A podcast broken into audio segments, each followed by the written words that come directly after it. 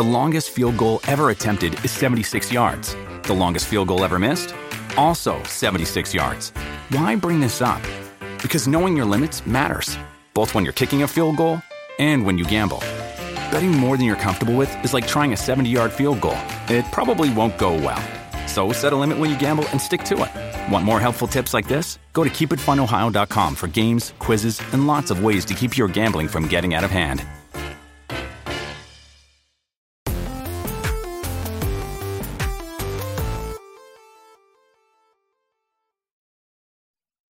Yo, what's up? Welcome to Kinda Funny Games Daily for Monday, April thirteenth, twenty twenty. I'm one of your hosts, Blessing, Adioye Junior, and joining me is the TikTok superstar himself, oh, that's Tim me. Geddes. I'm not, G is the superstar. I'm just there to help. I'm just there to, to lift her up where she belongs in TikTok superstardom.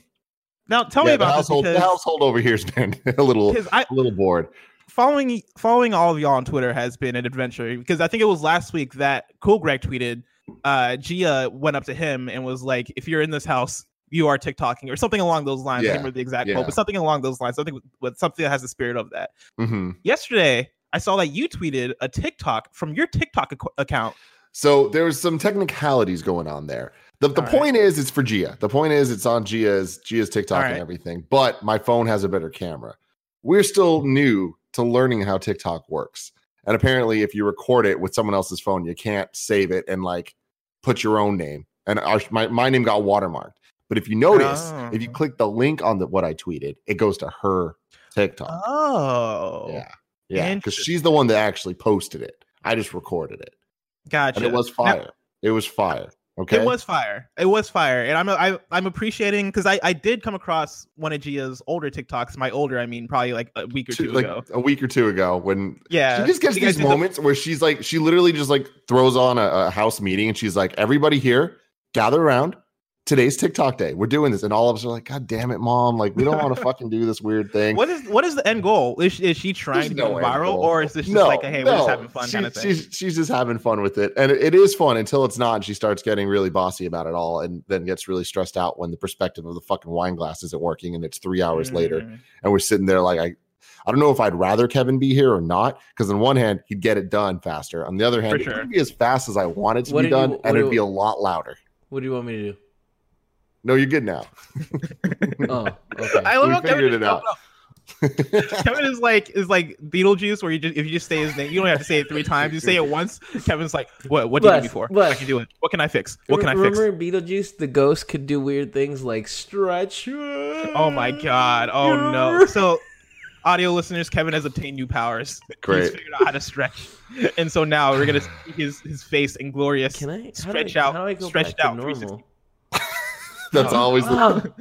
There we go. There so we go. Fact, there you go. You hold shift to stretch, and for some reason I just instinctively knew press control and click onto something to fix it. Crazy. Kevin Kowal, thank you, Kevin. Ladies and gentlemen.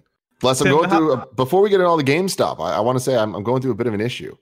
Oh, what's this? I think I think my hair's finally hit a point that it is just untenable. Like oh, I no. cannot style it how I, I like to style it. It's just mm-hmm. too heavy. There's there's too much. Oh wow! There's oh. just too much. Oh wow, Tim, that looks pretty yeah. cool. So I, I don't know. I feel like you're I, halfway I'm worried. Right now. Tim, have you considered like just spraying what you have there?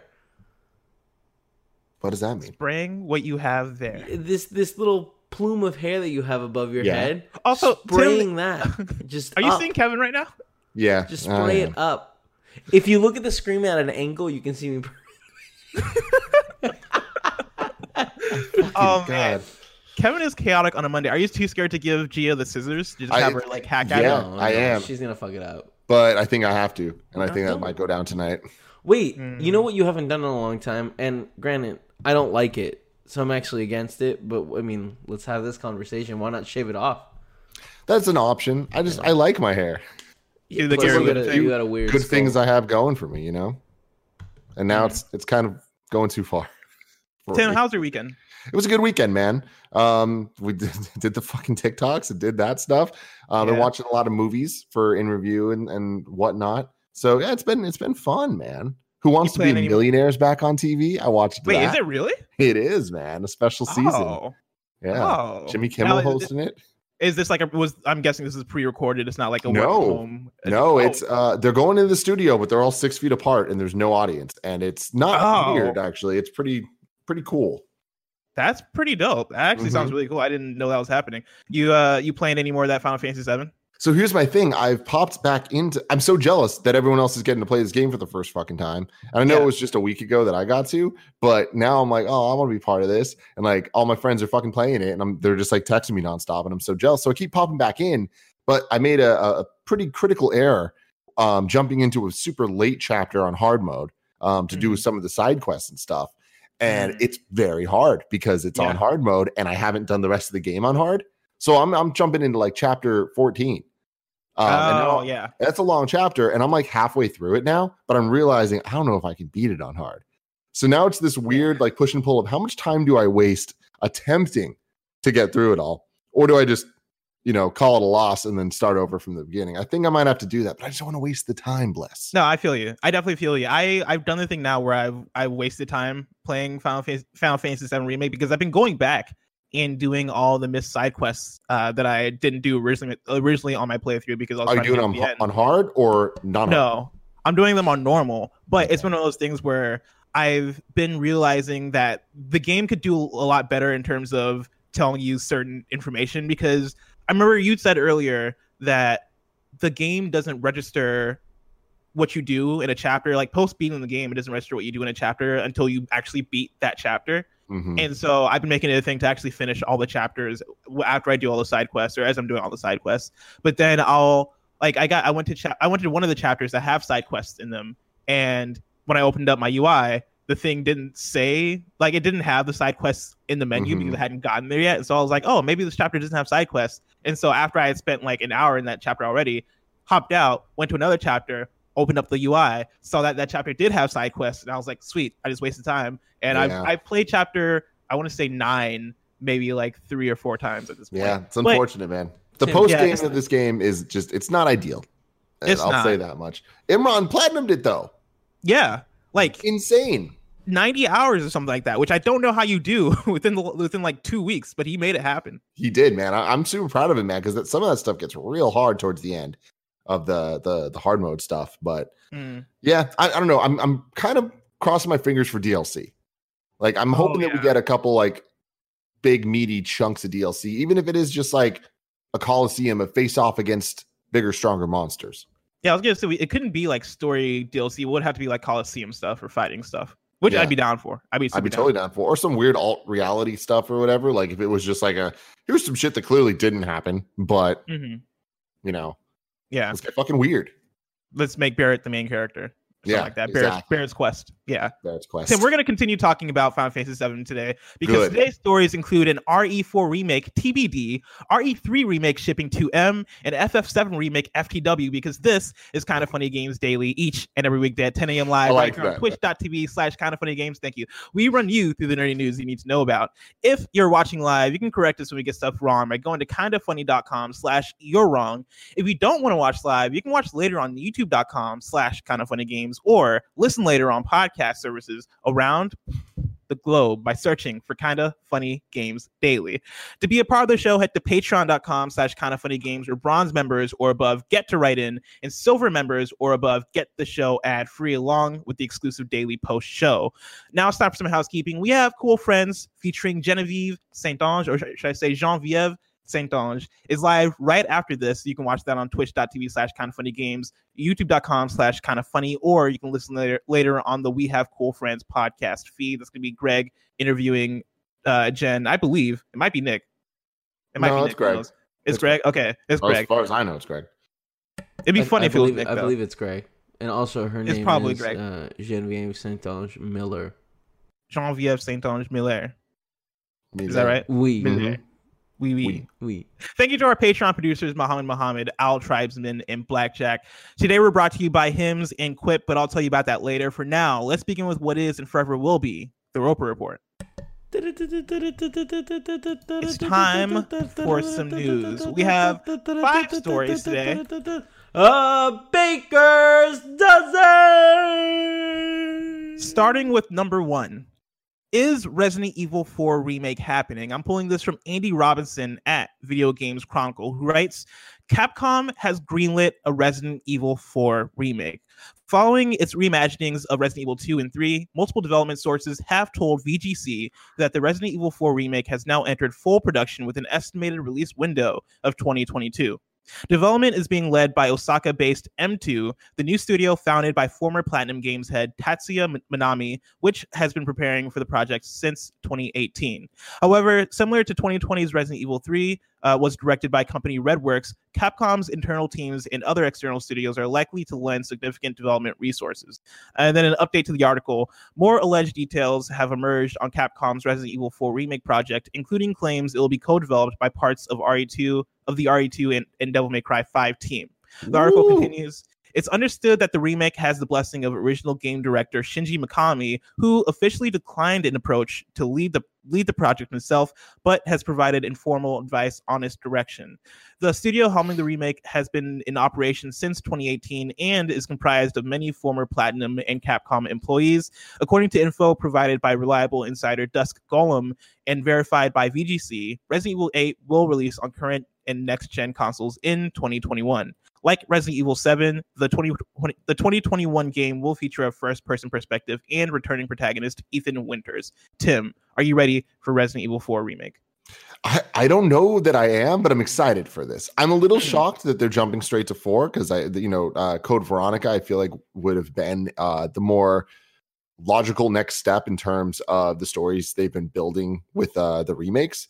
But I, I am very excited that it seems like we're about to be getting annualized Resident Evil to hopefully the quality of the last three that we got in the form of seven, two, and three. Mm-hmm. Um, I, I got a lot of shit in, in the comments for our review of Resident Evil three because it sounded like I was contradicting myself because I was saying that like this game is really short um, and I want more of it, but I don't want more uh, in this game. And what I meant by that was like, I want this type of experience once a year. I'm happy with that. I didn't need more padding and more things just to make the game longer and feel like it was a beefier experience. Resident Evil three was what it was. The bigger question there for me is, is it worth sixty dollars? And I think that that is a, a more important conversation than um, is the game quality. I think the game's very high quality. It's just, you know, a short experience.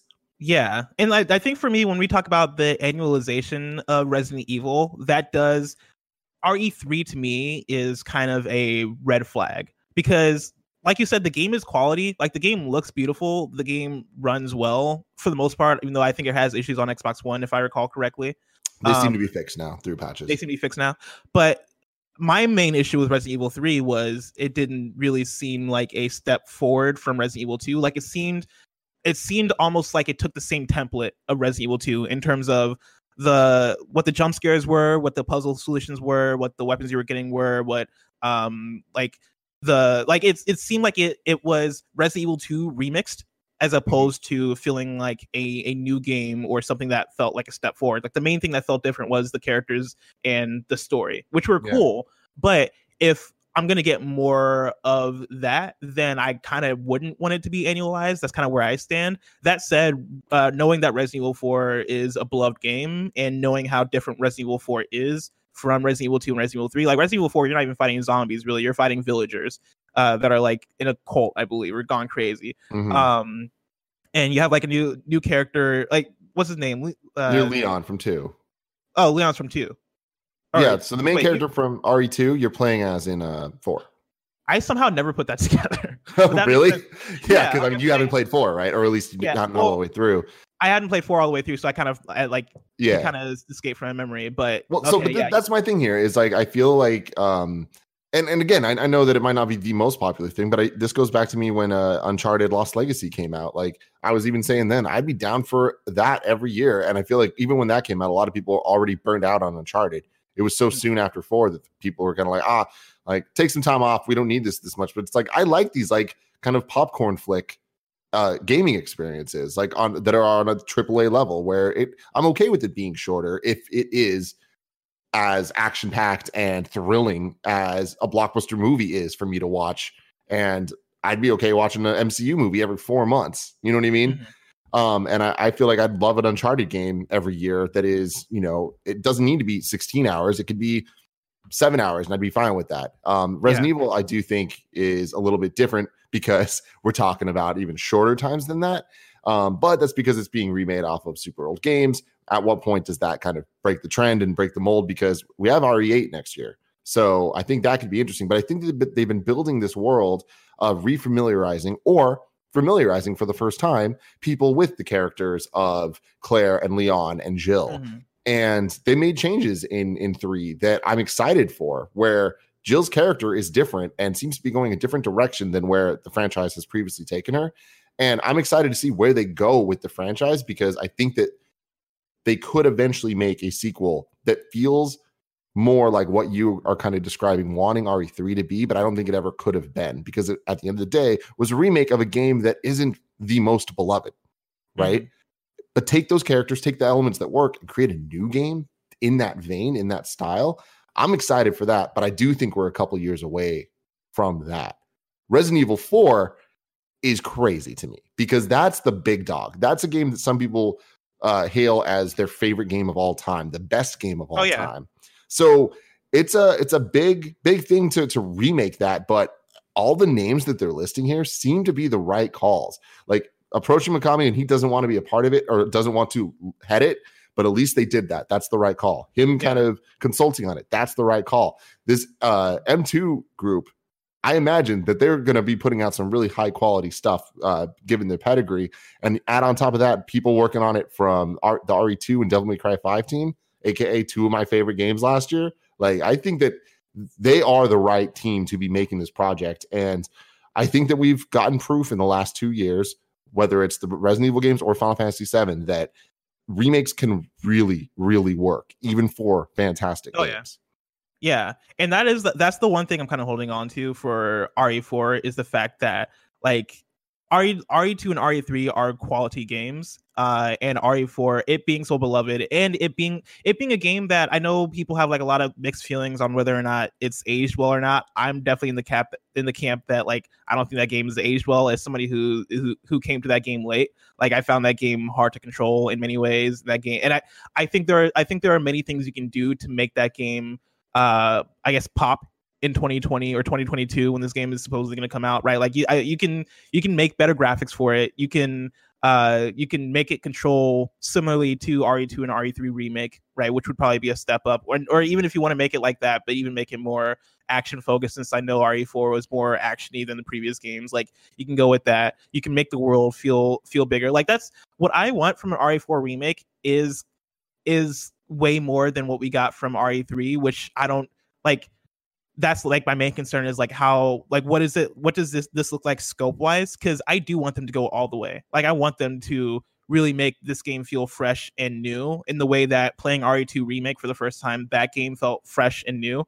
Um and I think like R E four Remake coming two years after R E three Remake R E three Remake as opposed to a, a year after is good, right?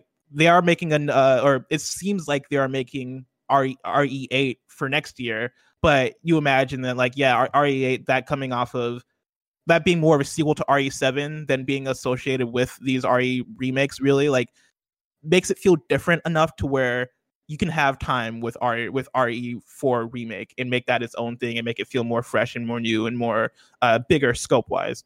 Yeah, man, it's it's going to be interesting because I feel that uh, Resident Evil four is one of those things. You were saying that people are split. I, I think that you are. Uh, the only person I've ever heard be not in love really? with R- seen, R E four. I'm not I've saying that people, people don't exist. I just oh, haven't yeah. talked to them. You're the first yeah. person that like, I just I don't think there's like a big divide there. And obviously, older games are, are a little bit different. But mm-hmm. I would say I that the majority of people would say Resident Evil four holds up. Um, I I I don't know if that's true. Really, majority. Yeah. All I'm saying is I, majority. I mean, I've seen I've seen multiple people, and I I think it's a thing of if you played R E four at the time. Coming back to it is probably way easier. Mm-hmm. But I think if you came to I, anybody who I've seen that has come to R E four way after the fact has been on the I've seen those people be on the side of like, this game doesn't hold up. Like, this game is hard to control. This game feels old. The tank controls don't feel good. Like, the not being able to move while shooting doesn't feel good. I'd See, be that, curious that, to put out a poll. That's the thing that I'm interested in the remake, because so much of what you just said is part of the experience and it's the atmosphere of that game, and making it easier to control action wise, I feel takes away from the point of that game. And I feel like with Resident Evil two, that was the case as well, but they made up for that by making it feel even more claustrophobic and really focusing on the hallways and camera angles and, and that type of experience. And I think it's a much more daunting task to figure out what elements are the core of the R E four experience that you can expand on in a modern way that doesn't alienate one group or the other, whether it's new players or R E four lovers. And I think that Final Fantasy seven is an interesting um, example of, for the most part, and I'm not talking about story beats, I'm talking about gameplay wise, when people were talking about remaking it, so many people are up in arms. They're like, how are you going to not have it be turn-based? Like, this is not a remake of the game. And mm-hmm. they were always talking about it's a re- reimagining. They're trying to do things differently. But I think that at the end of the day, when the game's out now, I think that it really is a faithful um, transition of the ideas from Final Fantasy seven, just battle mechanics wise, modernized into a way that feels a bit more, you know, yeah, like it translates well for, yeah. And I want that for R E four. So Frank Furter writes in to patreon dot com slash kinda funny games just like you can and says, "Good morning, Blessing and Tim. Resident Evil four looks like it's it's next up for the remake treatment, according to rumors and leaks from this weekend. This one, though, is scheduled for a twenty twenty-two release. I have a few questions in regard to this topic. One, is Resident Evil going to release games yearly going forward with R E two last year, R E three this year, R E eight next year, and, and four in twenty twenty-two? Two, will R E four Remake, if released in twenty twenty-two, be on both current and next-gen consoles, or just next-gen? And then three, it's giving the developer until twenty twenty-two to work on R E four, which seems like more time than the other remakes, due to Capcom wanting to release eight in between remake releases, or is it because they need more time to make sure they nail down the, they nail the game down so they don't have a lynch mob after them if it turns bad? Uh, thanks for all you do, Frank Furter." Tim, you're the R E, R E expert in the room. Um- Well, what starting number, starting at number three, I think that, yeah, they know that R E four is, it's the big one. It's it's the one that they, more than anything, can't fuck up. And, I, you know, before this, I would even say it was R E two.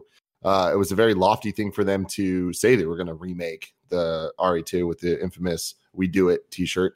Um, but for that to actually come into reality and be an amazing project that people love, Um, I think that, that shows that it's in very capable hands. I do think that they know that those capable hands need to really make some magic and not fuck up R E four, because that is, they have such goodwill right now with R E. Even with three right now kind of like being a bit little less like hot than two was, like it's it's not a, a misstep.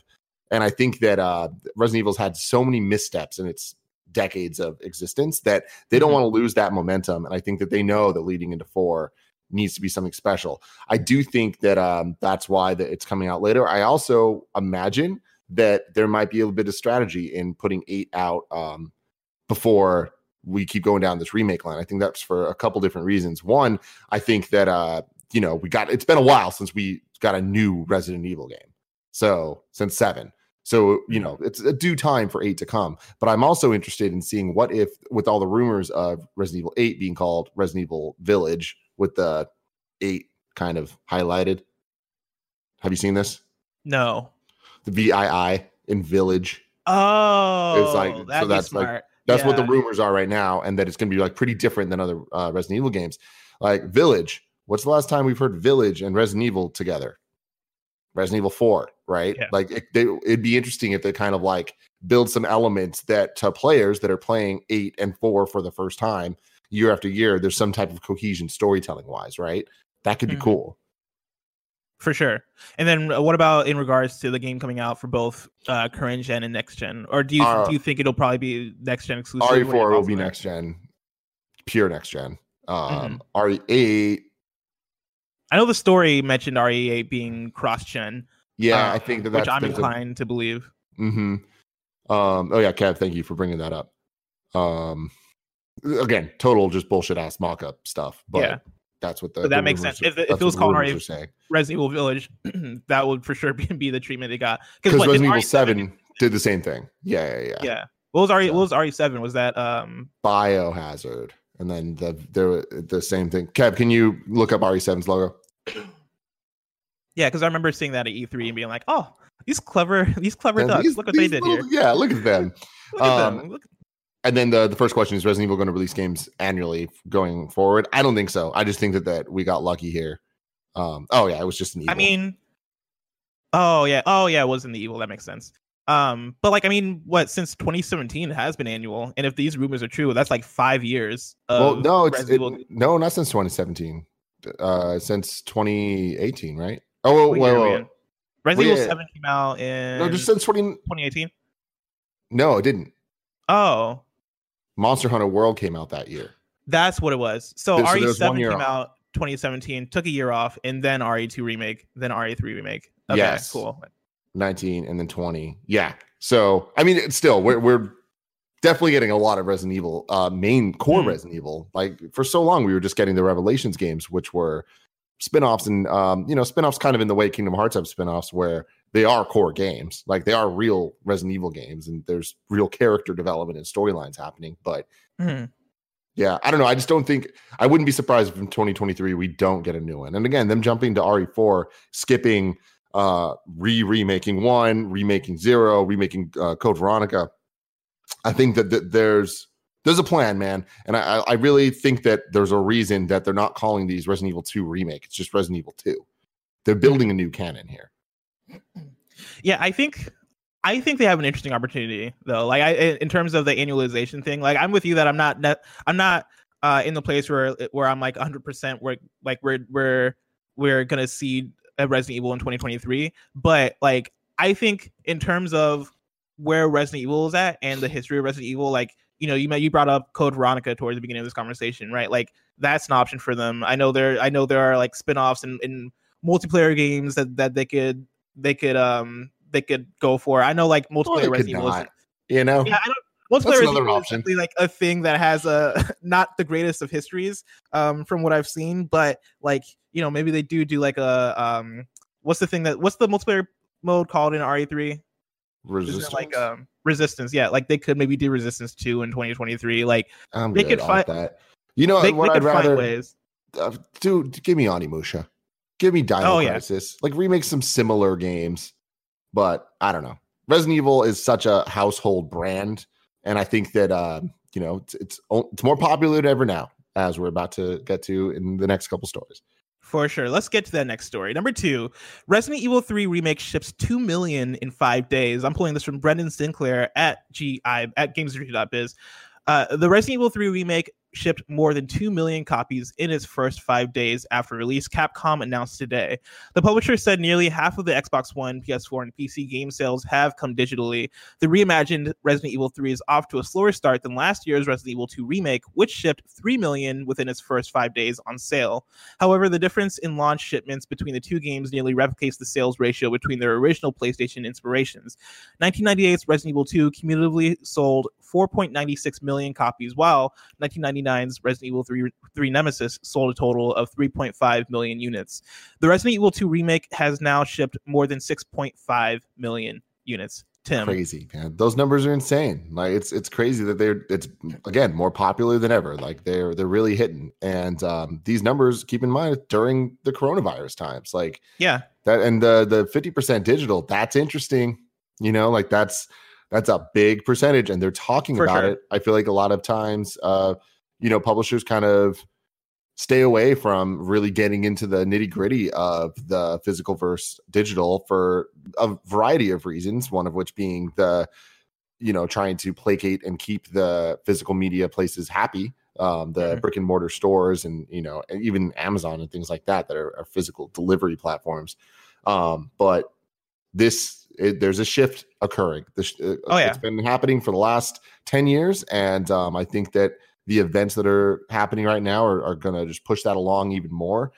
Um, do you I, do you think, think do you think things stay like stay like this in terms of what the digital sales are versus physical sales for games? Because right now must. we are seeing digital sales going up. Do you think that then makes people go like, oh, why have I been buying di- physical this yep. whole time when it's just so much easier to just buy digital? Yeah, man, it's not going to be a overnight switch of everybody doing it, but I do think that this is it's a it's another nail in the coffin for physical media, where it's just one more push of it's an education process. Once people realize what they can be doing, they're going to be totally fine with it. I remember when I was scared to use Uber just because I was like, oh, it's an app. I, I pulled a full Andy Cortez, where mm-hmm. it's like, oh, there's this thing that everyone talks about being really easy to do, but I don't, I've never done it, so I don't know. And I feel like it's the same thing with digital media, where it's like, oh, I need to like make an account, do all this stuff, whatever. But then it's like, once you do it and you're like, I can just get games without leaving my house. I can just preload, pre-order, pre it's just there. And the moment it's available, it's ready. I don't need to wait for shipping. Don't need to go to a store or whatever. I think that is going to get a lot of uh, people that haven't used this service before using it. Um, but it's going to be real interesting to see like how many games keep coming out this year. Like I know last week, at the end of the week, Cyberpunk reiterated that they are going to hit the date. That's, mm-hmm. you know, I, I, I believe them at this point. Anything can change. But, you know, we have Resident Evil three. We have Final Fantasy seven. Are we going to get a major game until Cyberpunk? Does Avengers get delayed again? Mm-hmm. I don't the know. The big one for me is still like Ghost of Tsushima. Like that one, that's one that I'm I'm on the side of that is probably going to get delayed. But the closer and closer we get to it, and the more and more I think about it, and the more and more, the more and more I think about the fact that they just didn't, they didn't just, or they just didn't lump in Ghost of Tsushima with the Iron Man V R and, and last was delay. It makes me think that like maybe this one's, maybe maybe maybe they're seeing something different in terms of like maybe they maybe they would be fine with a digital only release. I don't know. But see, my thing is, I think the fact that they very clearly with the Iron Man and uh, Last of Us news said, stay tuned, more things might happen. I think oh, is yeah. them very clearly saying Ghost of Tsushima is probably going to get delayed. It would be crazy for them to take that hit um, on a project that big.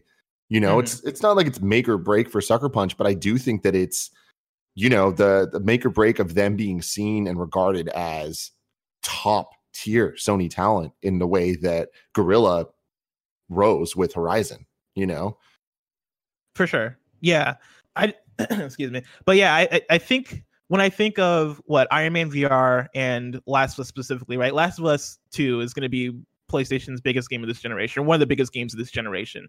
Um, Iron Man V R, it being it it as a physical product, I think is is pretty important because that is meant to sell V R units, and if people can't go to the store and pick up V R or try it out or do all these different things, then like it's like what's the point of even putting putting this game out mm-hmm. right now?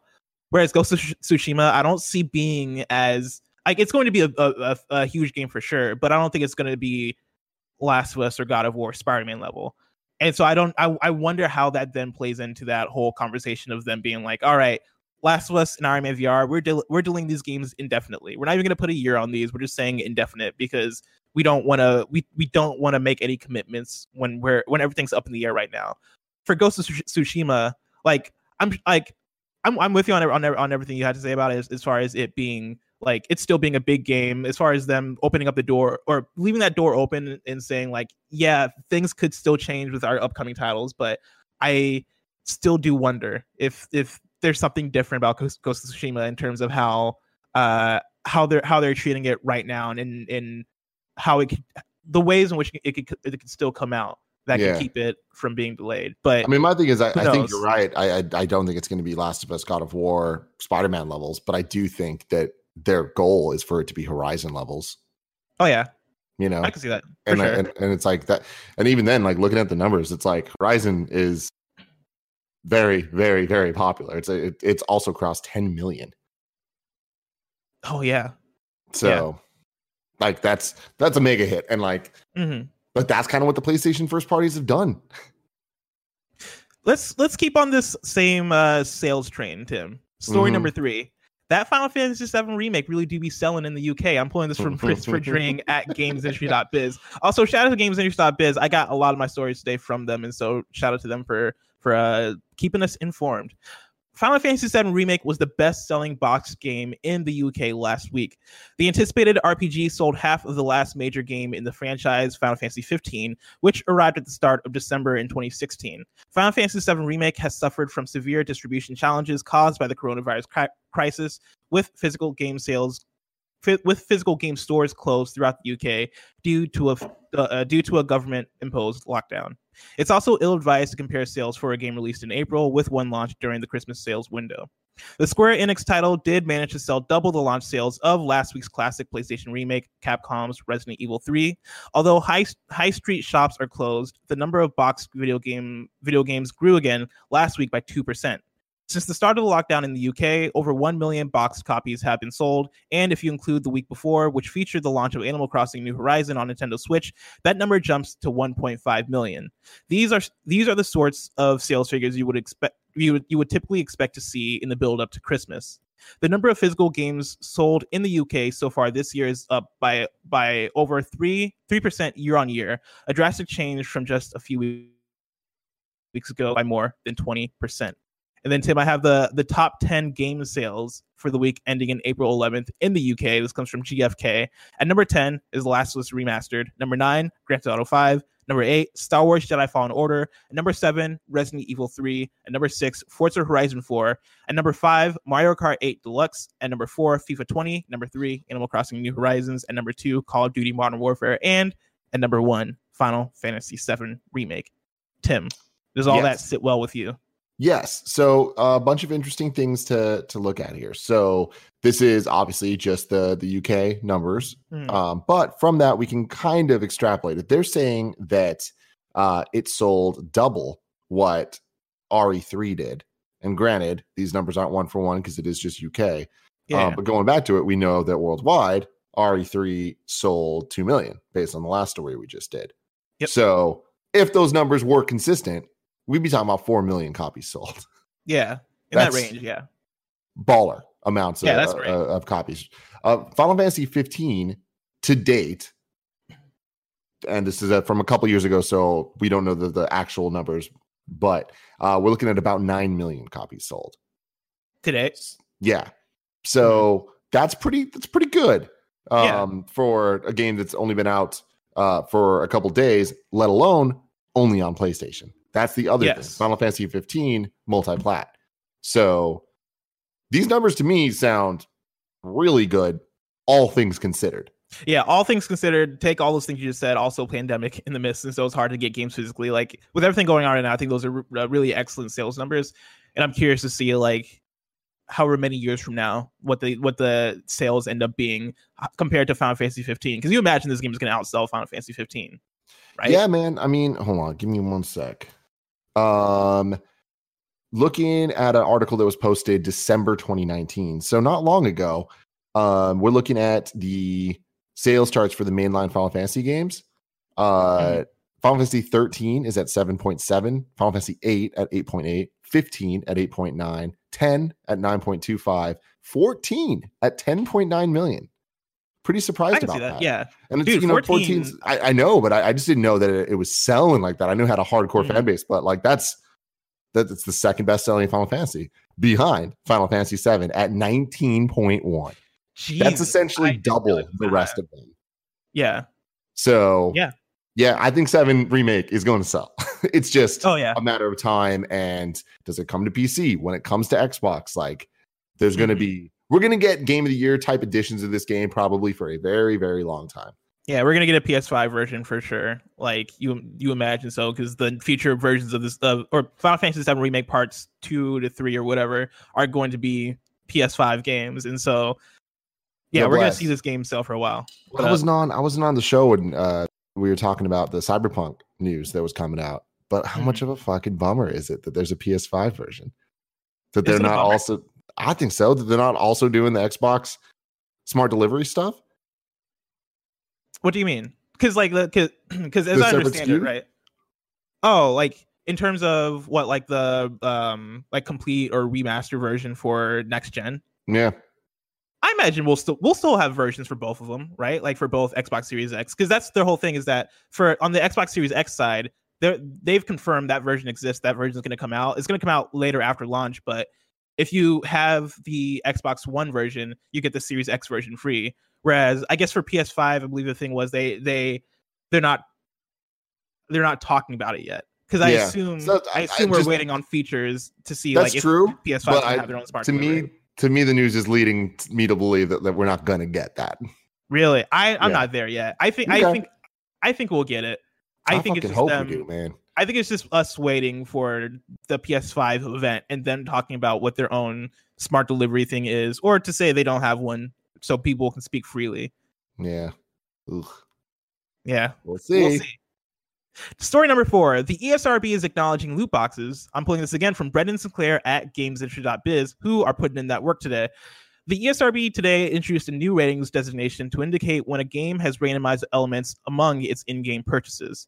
The new designation, or interactive element, as the rating board calls it, will be assigned to any title and an, uh, with an in-game offer to spend real money on something when players won't exactly uh, won't know exactly what they'll receive they'll receive for their money. While the move is clearly targeted at loot boxes, the phrasing is intended to cover card packs, prize wheels, and other such mechanics. This is the E S R B's second time adapting a system due to criticism of loot boxes and other randomized monetization. The group's first attempt to address concerns came over came a little over uh, two years ago when it introduced a designation a designation that a game features in-game purchases. The E S R B said in its announcement that this second move has been made primarily in response response to feedback from players, not from parents. Quote, according to research, parents are far more concerned about their child's ability to spend money, spend real money in games than the fact that those in-game purchases may be randomized, the group said. This data helped to inform the introduction of the in-game purchases interactive and interactive element. That being said, since adding the in-game purchases notice to ratings assigned to physical games, many game many game consumers and enthusiasts, not necessarily parents, have reached out to us asking the E S R B to include additional information to, ident- to identify games that include randomized purchases. Uh, Tim, this yes. seems like a good move from the E S R B. I it does. Say. Yeah, it definitely does. I mean, again, it's an ongoing kind of... Uh... chain of events that we've had with uh, when it comes to D L C, when it comes to microtransactions, loot boxes, all this stuff. And the E S R B just needs to, you know, keep keep adapting, keep changing to make sure they're staying uh, up to date and doing their job, which is, you know, protecting children. Keeping people honest. Yeah, protecting yeah. children, protecting uh, or informing parents of what they're getting their children. Yeah, that type totally. Of thing. This this does all sound like good stuff. Yeah, this all this all sounds like good stuff. Um, I I find that tidbit interesting that it's not necessarily parents that are asking for the loot box like uh, notification on the box, right? It's more so players being like, we we want to know. I bet it's I bet it's just more so like the thing of like, or I think collectively everybody has that worry of yeah this this this is enabling gambling. Yeah. And or this is ena- enabling like the the same feelings you'd get from gambling, right? Being able to pay for something and not knowing what you're gonna get. And so, like, it doesn't necessarily surprise me that parents don't really care as much. Like, parent, like, I, I, I can, I can see easily like the parent that's like, yeah, I don't, I don't care if it's like a loot box or whatever. I just want to know if my kid's spending money because I don't like that. I don't like if my kid is, has access to my credit card to pay for things. Yeah. But either way, like, I think it's a, it's a good designation to allow people to know that a game has in-game purchases. Um, and I think that might even help, like uh, that might even affect how uh, companies go about like freely putting in loot boxes. Like when, when you totally. know that stuff is on the box, you're probably going to think twice about whether or not you want to implement that thing. It's the little so, things, man. They all add up. It's the little things. Last story, number five, is Crysis making a return? I'm pulling this from Liam Croft at Push Square. After going silent for three and a half years, the official Twitter account for Crysis, for the Crysis series has suddenly sprung into life. It put out a tweet saying, quote, receiving data. Does E A plan to reboot the franchise or bring it back in some way? We think so. The first-person shooter series hasn't been se- uh, has been seen since the third iteration released on the P S three back in early twenty thirteen, which wow, begs the question of whether or not... Yeah, it's been that long. Wow. Uh, which begs the question of whether or not the California-based publisher is simply planning on remastering the games which already exist or bringing bringing it back with an all-new game. Now, Tim, this news broke this morning. Um, I saw the tweet this morning, and after that happened, I decided to do some research. And so Ooh, I did the research. Bless went digging. I went digging, and let me tell you, man, I found some things. So one week ago, a Crysis Remaster, a, a Crysis Remastered site was put up uh, as an April Fool's joke, but it hadn't been taken down for a while. I'm pulling, I'm pulling this from um, Michael Harridan's at PlayStation Universe, who writes, April Fool's Day has come and gone with, and he wrote this a week ago, April Fool's Day has come and gone with Crytek apparently getting on the action by teasing a potential Crysis Remastered on its official website. In case you missed it, the site featured an image of Nomad, one of the characters seen in the first Crysis, suggesting that it could be receiving an overhaul soon. The fact that it was uploaded on April Fool's was was a bit of a of a giveaway, and sure enough, after digging around in the source code, it was discovered that it was Crytek simply having a bit of fun. Still, there's a small chance that something could be in the works. Let's look at a few things. Firstly, Electronic Arts, who published Crysis, uh, has already said that it's working on some fan-favorite remastered titles, and Crysis, along with Mass Effect, will certainly fit the bill. With that in mind, we can't rule anything out just yet. One of these rem- one of these remasters is obviously the Command and Conquer Remastered Collection, but it said remasters with an S at the end, remasters, during the earnings call, so presumably more are coming. Next, it's worth remembering that some companies do actually announce legit titles on April Fools. Furthermore, the Crysis website is still live and displays the remaster teaser. Surely it would have been taken down by now. And then, That's also, weird. in late March, there was a YouTube video, which, Kevin, I didn't prep you on this, but um, I have it in the doc. If you're able to pull up this YouTube video. There's a YouTube video. Uh, the video is titled... You won't um, be able to hear it. I won't be... Okay, that's fine. I don't need to hear it. Um, the video is titled Never Stop Achieving, CryEngine Showcase twenty twenty Games of the Decade. And it's them going through all the games that have used CryEngine within the last decade. Um, if you if you fast forward to the end of the video, because it's like the whole video is just a montage of different games. If you fast forward to like the end the the end of the video, you have a clip, and I'm I'm trying to mute it on my end because I have the video open for myself so I can so I can look through. But it's a clip of Crysis. They, huh. Like, I believe this is the original Crysis, and it looks it looks uprest. It looks beautiful. It really it does. Yeah, and so huh. people were speculating that that might be footage from a Crysis remastered. Interesting. But who knows? Tim, does does this strike does this strike you as as believable? Do you do you believe that we have a new Crysis incoming? Wait, based yeah. off this isn't isn't I... Crysis the game that uh, Linus Tech Tip always? Uh... tests uh, graphics cards on, and probably when when they do that it looks really pretty always, right? Like really pretty. Crysis so Crysis was definitely a graphical powerhouse when it came out. It, yeah, and it was one of those things where people would like people would I, I believe it, it like didn't really run well on like most P Cs on any how, P C really. It, it was like a yeah. benchmark for it was like a joke forever of like you needed the power of the sun to be able to to run the game on on high. But then eventually, yeah. as time caught up with it, it you know then it eventually ran. But still, Crysis was always kind of one of the benchmark graphical titles. Yes, and so and for the for the gameplay we just saw, right? Like, I don't I, listen. I don't want to speak out of term. I don't. I'm not a P C gamer. I could just be. I I could just be like out left field, not knowing anything. But I couldn't imagine that gameplay we just saw from the end of the trailer could be like the original Crysis without like some sort of like remastering. That shit looked fire. I mean, I think it could. Um, it just you Does know, it, did it look that good?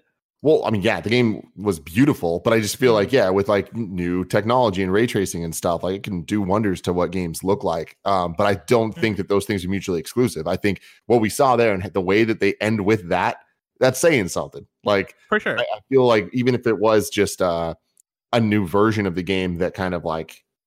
In, enhances elements and stuff. I feel like just the idea of remastering, especially on P C, uh, is is weird because there yeah. P Cs already kind of inherently have the ability to you be better. Turn up the sliders. Yeah, you know what I mean. Yeah. Um, so so we'll see. But I this there's a lot of evidence here, man. Your your digging, I think, has convinced me uh, more so than than anything. The tweet coming out today, those type of tweets are always like a. a weird ass thing where it's like, I'm also mm-hmm. look at Batman, the Arkham situation. It's like, all right, yeah. cool. You tweeted something. What's that actually mean? It's been a year. Yeah. I'm Tim. I'm very excited to see what this Crysis tweet means, but a Crysis announcement likely is so far away. If I want to know what's coming out to mom and pop shops today, where would I look? The official list of upcoming software across each and every platform is listed by the Kinda Funny Games Daily Show hosts each and every weekday. Do, do, do, do, do, do, do, do, do, yeah. Out today, we got Digital Dungeon Tiles for P C, A Siren's Call for P C, Slash Roll for P C, Bird Missions for P C, Marshmallow mm-hmm. Tank for P C, Chess Cake for P C, Farm Tale for P C, Fire for Fire for Effect for P C, and then Super Asterius two for P C.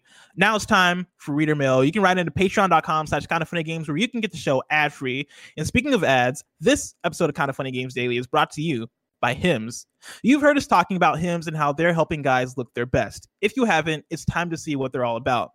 sixty-six percent of men start to lose their hair by age thirty-five. Once you st- once you've noticed thinning hair, it can be too late. The best way to prevent more hair loss is to do something about it while you still have some. four hims dot com is a one-stop shop for hair loss, skincare, sexual wellness for men. It's time for it's, it's time to write a new chapter, one in which you have hair. Kinda Funny's own Nick and Andy can attest that they're looking and feeling great due to Hims's, Hims's hair loss, skincare, and sexual awareness solution for or sexual wellness solution for men. And I can confirm I've seen Nick and Andy around the office. In fact, I can tell you right now, I miss seeing them around because, man, they have such great hair, such great skin. Both of them. I wish I could look like them. They're some beautiful, beautiful boys.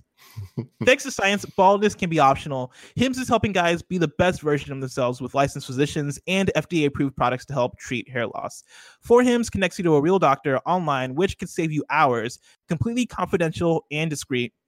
Answer a few quick questions a doctor will review, and if they determine it's right for you, can dis- can prescribe you medication to treat hair loss that is shipped directly to your door.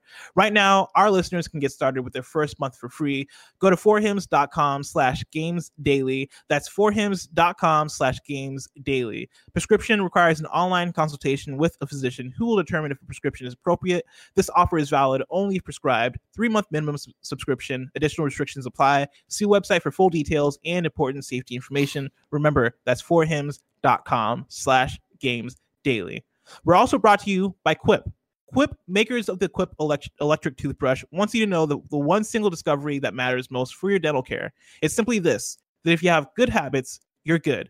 That means brushing for two minutes twice a day, flossing regularly, no matter what brand you use. Quip makes that simple, starting with an electric toothbrush, refillable floss, and anti-cavity toothpaste. Quip's electric brush has sensitive sonic vibrations with a built-in timer and thirty-second pulses to guide a full, even clean. The Quip floss dispenser comes with pre-marked string to help you use just enough. Plus, Quip delivers fresh brush head, floss, and toothpaste refills to your door every three months with free shipping, so your routine is always right.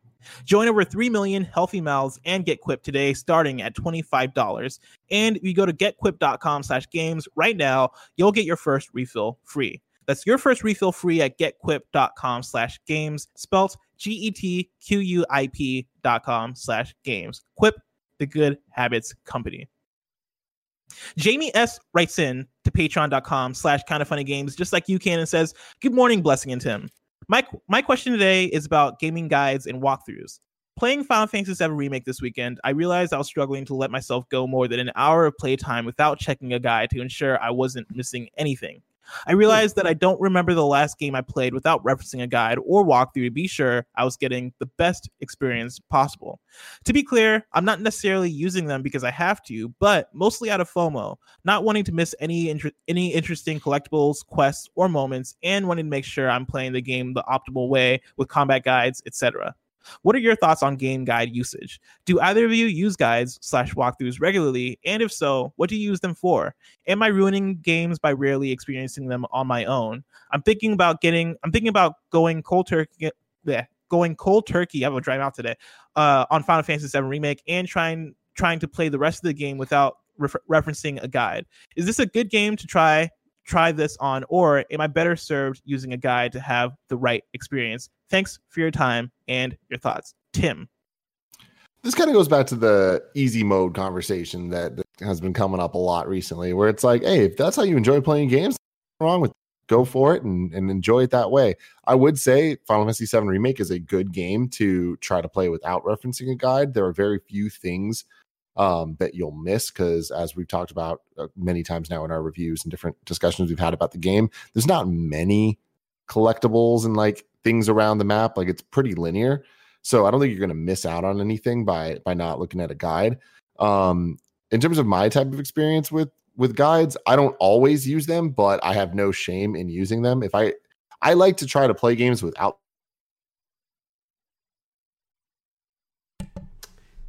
It seems like they have frozen, so I'm going to disconnect from the call. Sorry, guys. Give me one second, uh, and then reconnect. See if that fun. That's, it. Yep. It looks like What's uh, the point of me playing games, you know? Uh, hey, it looks... Tim, Tim. Hello? Tim, can you hear Kevin? No, Tim is gone. Kevin, I can hear you. Can you hear me? I can hear you. Tim. Okay. I, Tim somehow disappeared, but kept... So, I'm this gonna, is weird. I'm going to jump in. I'm going to jump out.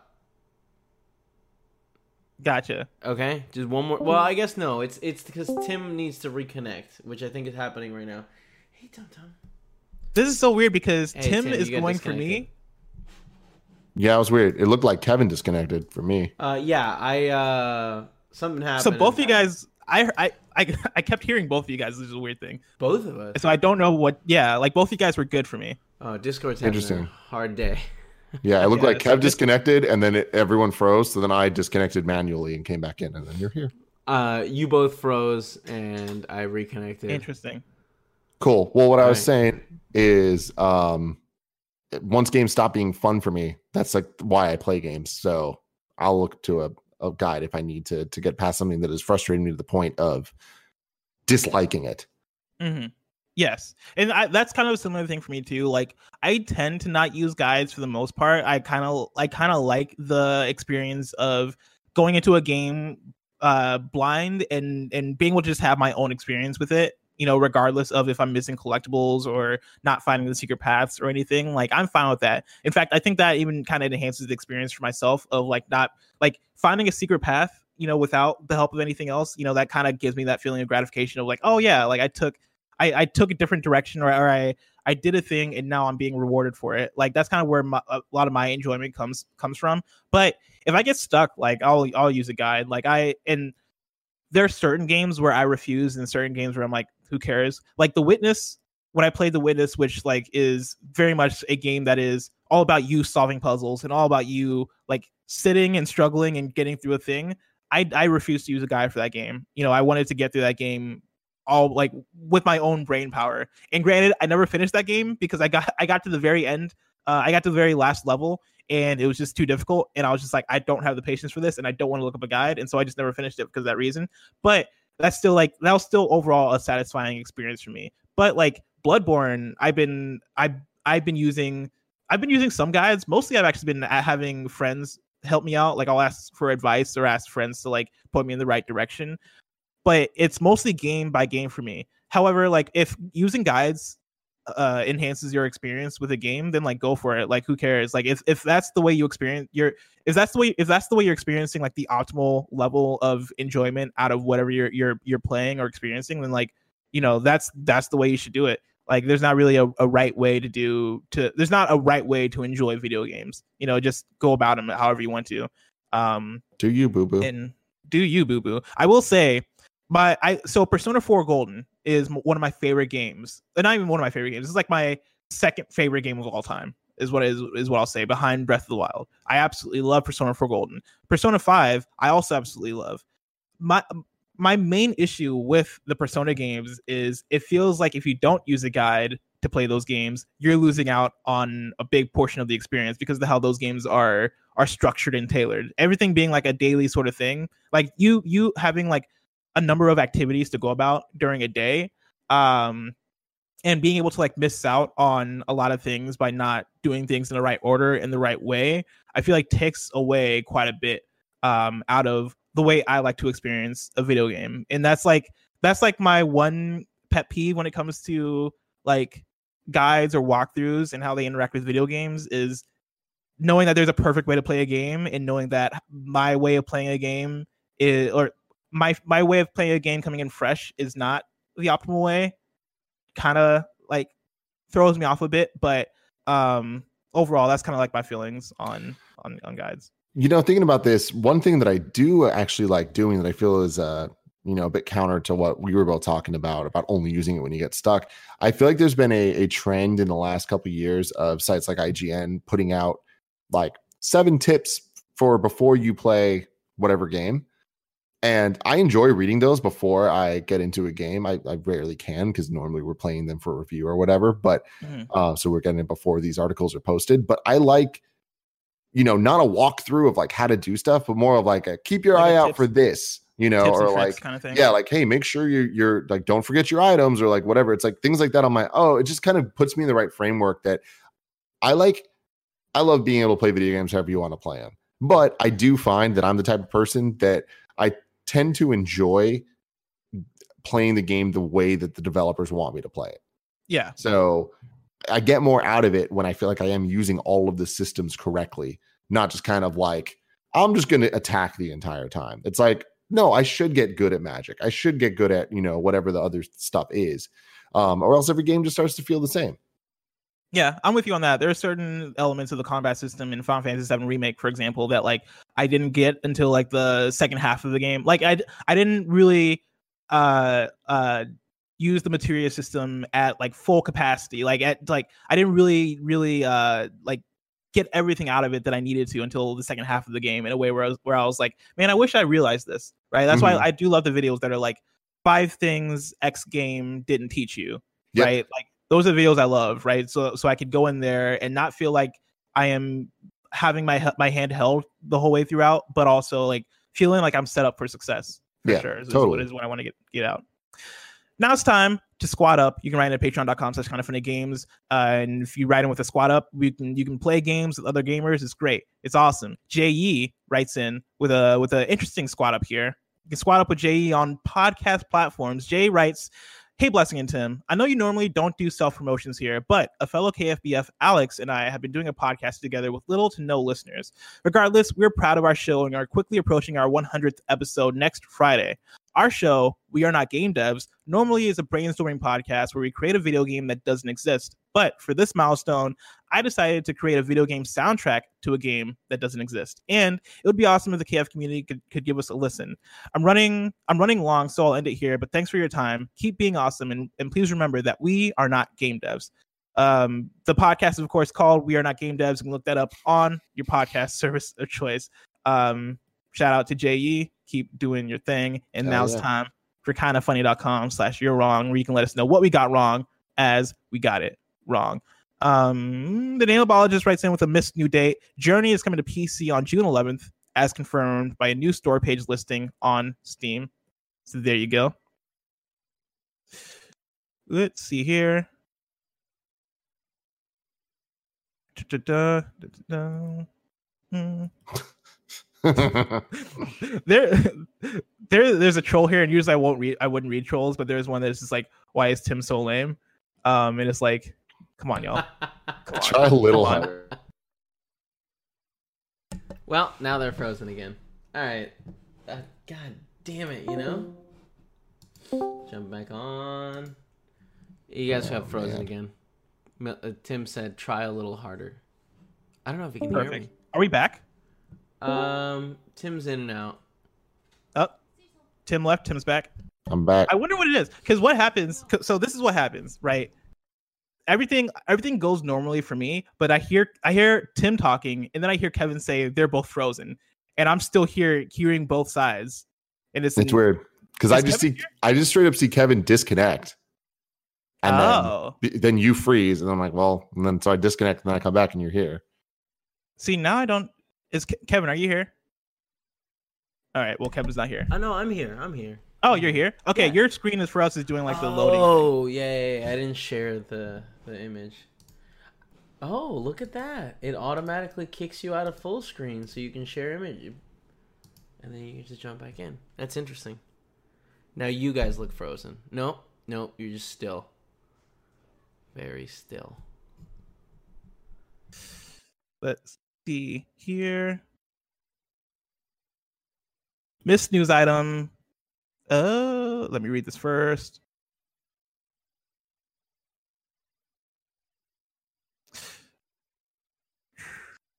All right, that's it for for You're Wrong, actually. It looks like we didn't get much wrong this episode. Uh, this week's hosts are Tuesday, it's me and Imran. Wednesday, it's Greg and Gary. Thursday, it's, it's Greg and me. And then Friday, it's me and Greg. Of course, this has been Kinda Funny Games Daily each and every weekday at ten a.m. live right here on twitch.tv slash Kinda Funny Games. We run you through the nerdy news you need to know about. We have a Patreon post show for those that are subbed at the server level of patreon.com slash Kinda Funny Games. So stick around for that. Otherwise, until next time, stay healthy.